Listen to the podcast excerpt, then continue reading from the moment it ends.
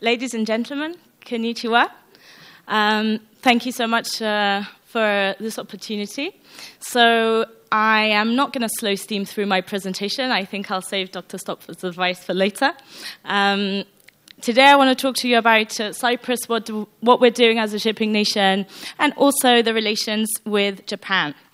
So, uh, Cyprus may seem as a long way away uh, for most of you, but it's actually the closest, uh, in terms of distance, at least the closest uh, European country uh, to Japan. So, um, in the last uh, couple of years, we've had a lot of positive development in the relationship between uh, Japan and Cyprus. We now have a Japanese embassy in Cyprus, which we're very proud of. We've had it for about a year.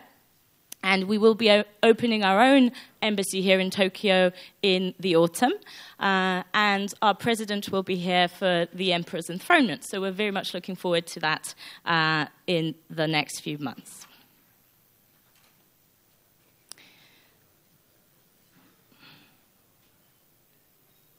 So, excuse me.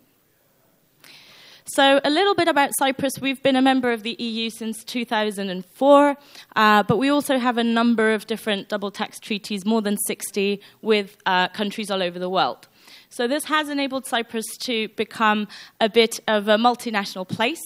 We have a lot of international presence with a lot of uh, companies from all over the world. Um, and the GDP is growing at 4% for, per year for the last uh, few years. Uh, that may seem quite moderate for uh, the eastern part of the world, but it's actually one of the highest in the EU. So we are very proud of that, and we're really trying to maintain it by uh, paying a lot of attention to the sectors of the economy that we feel are the most productive and the ones with the most prospect. And of course, shipping is one of those sectors. That is why last year uh, the Department of Merchant Shipping, which was under the Ministry of Transport, was upgraded, and we now have a uh, shipping deputy ministry, the first deputy ministry ever to have been created in Cyprus, and we report directly to the president to ensure that all the reforms and changes are proactively handled uh, so that we can make the progress that we need uh, to be making. So, um, the general background in terms of our infrastructure is fairly positive. We have uh, a very good legal system which is based on English law. So that's always helped us to develop a pro business uh, attitude. And we also have uh, a pretty good tax system, particularly with regards to shipping, where we have the first ever uh, approved uh, EU approved tonnage tax system. So we got it approved uh, back in 2010. We've had it for 10 years, and it's very much tried and tested and uh, successfully uh, passing, fortunately, all uh, audits and checks of the European Union. So, um, key economic sectors, you might wonder what else is going on in Cyprus apart from shipping. Well, tourism is quite a big part of our economy. We have about 800,000 people living in Cyprus, and we have 4 million tourists visiting every year. So, uh, four times the size of the population actually visits Cyprus, which is um, it, it's great, and we're hoping to increase those uh, numbers further. But education is also a big part of uh, the economy, with 5% of our GDP uh, earned by basically universities um, that um, Cypriot students and foreign students um, study at. So, um, Moving on to Cyprus as a maritime nation, as you may be aware, we have quite a large fleet. It's the 11th in the world uh, and the third largest in the EU in terms of gross tonnage. Uh, but we also have a pretty big uh, maritime sector, which we hope will be growing a lot in the next few years. So last year we had 11% uh, year on year growth, which was the largest ever recorded growth that made us really happy because it shows that uh, what we're doing, um, hopefully, a shipping deputy ministry is actually working. Uh, but we also hope that a lot more will be done in the next few years to improve and to enhance the cluster, not just of core shipping companies that are based in Cyprus, but also of the whole supply chain and the um, technological um, sort of area surrounding shipping as well. So uh, we're now um, very proud that we have a pretty fully developed sector covering all um, sort of shipping services and shipping related services. Uh, we have a few P&I clubs that have applied to come to Cyprus following Brexit, so that we feel is going to complete um, the uh, cluster largely. Um, and we have um, a large workforce that is increasingly becoming more specialized because of these services and because of the companies active in Cyprus. So we estimate actually that there are about um, 200 companies uh, within, well, actually, we know that there are 210 companies within our tonnage tax system, but we estimate that there are another 200 companies which operate and supply the industry of the core shipping companies that are in the cluster, in the tonnage tax system. So, um, just a word about our port facilities. They are privately uh, managed. We have a lot of infrastructure developing around shipping. We have five marinas which are actually under construction uh, or already operating. In the heart of the shipping world, which is Limassol, we have a very large uh, marina which is increasingly becoming more popular. So we really um, plan to sort of increase the substance and presence of shipping and shipping tourism as well, uh, and not just the, uh, the register. So, uh, a little bit about what's going on in the Eastern Mediterranean in terms of the energy um, space. Um, there's been a couple of interesting developments as far as Cyprus is concerned, which are that we have had some large discoveries in our exclusive economic zone. So at the end of last year, ExxonMobil did a drill which basically discovered the third largest finding in the last two years, uh, about 5 to 8 trillion TCF, which is uh, pretty exciting. Uh, we also have some other fields that are uh, proven to be commercially utilizable.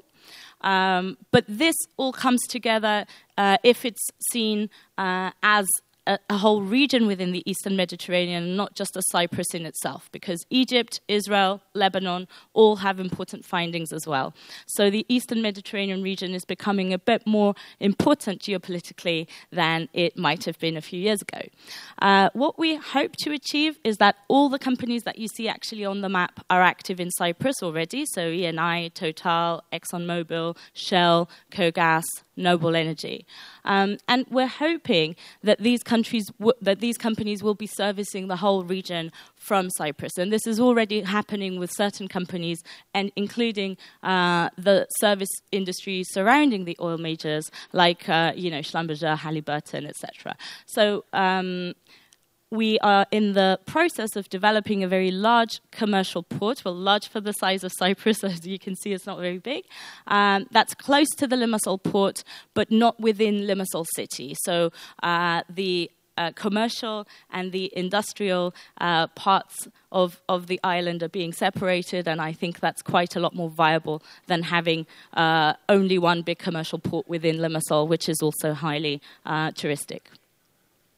So um, we believe that this is going to help shipping to develop even further. It opens up a lot of opportunities for the companies that are already in Cyprus and other ones that want to uh, come and base there.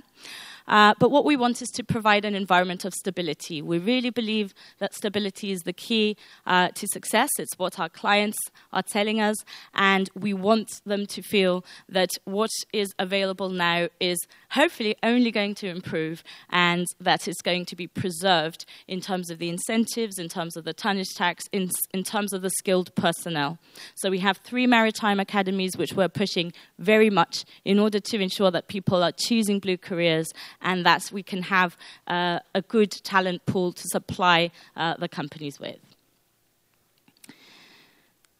So, um, first point of contact and 24 7 service are really important for our registry.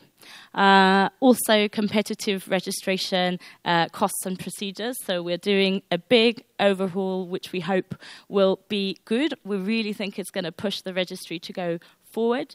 Uh, and we're also, of course, maintaining highest standards of safety to ensure uh, that our registry is a quality uh, registry. Leveraging on technology, I think people have spoken about it before. It's such a huge part of what we um, should be doing in order to uh, cater to our clients in the best possible way. So, uh, providing top quality services for us is a priority. Uh, and actually, I was really interested to hear the debates before about um, you know where the world is going and how uh, the environment is affected by shipping because providing good services is not just about you know registering a vessel or having one-stop service or having uh, quick uh, response to technical problems those things are hugely important to us but what's also important is to listen uh, to what clients want. So, one part of it is the incentives. So, is the tax system good enough? Should it be preserved the way it is? Should any changes be made? Those are things that we discuss with our clients on a uh, weekly basis in a special consultative committee that we have uh, where they advise us. Uh, but um, also international relations. So, what we often forget about um, I guess, countries is that they are, uh, or registries is that they are uh, not only the service provider, so we have you as our clients, but we also have you as the people we regulate because we are the, le- the regulator.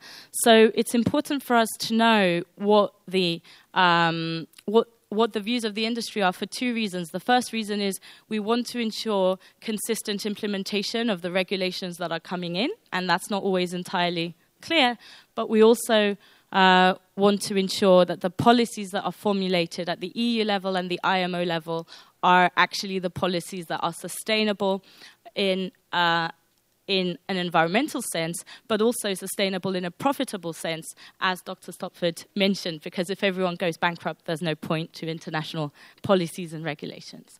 Um, so, those are some of our uh, top priorities, um, and I think we've covered all of this in uh, previous uh, in what I said previously.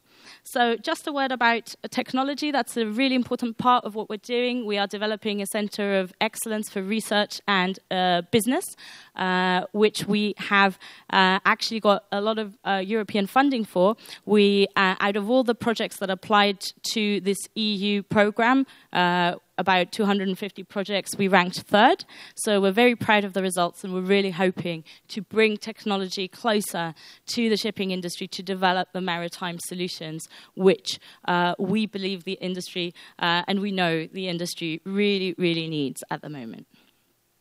So, um, that's it in a nutshell. Um, this is just a picture of our website. We are consistently uh, adding online applications to ensure uh, ease of doing business and to ensure uh, our clients um, are properly catered to.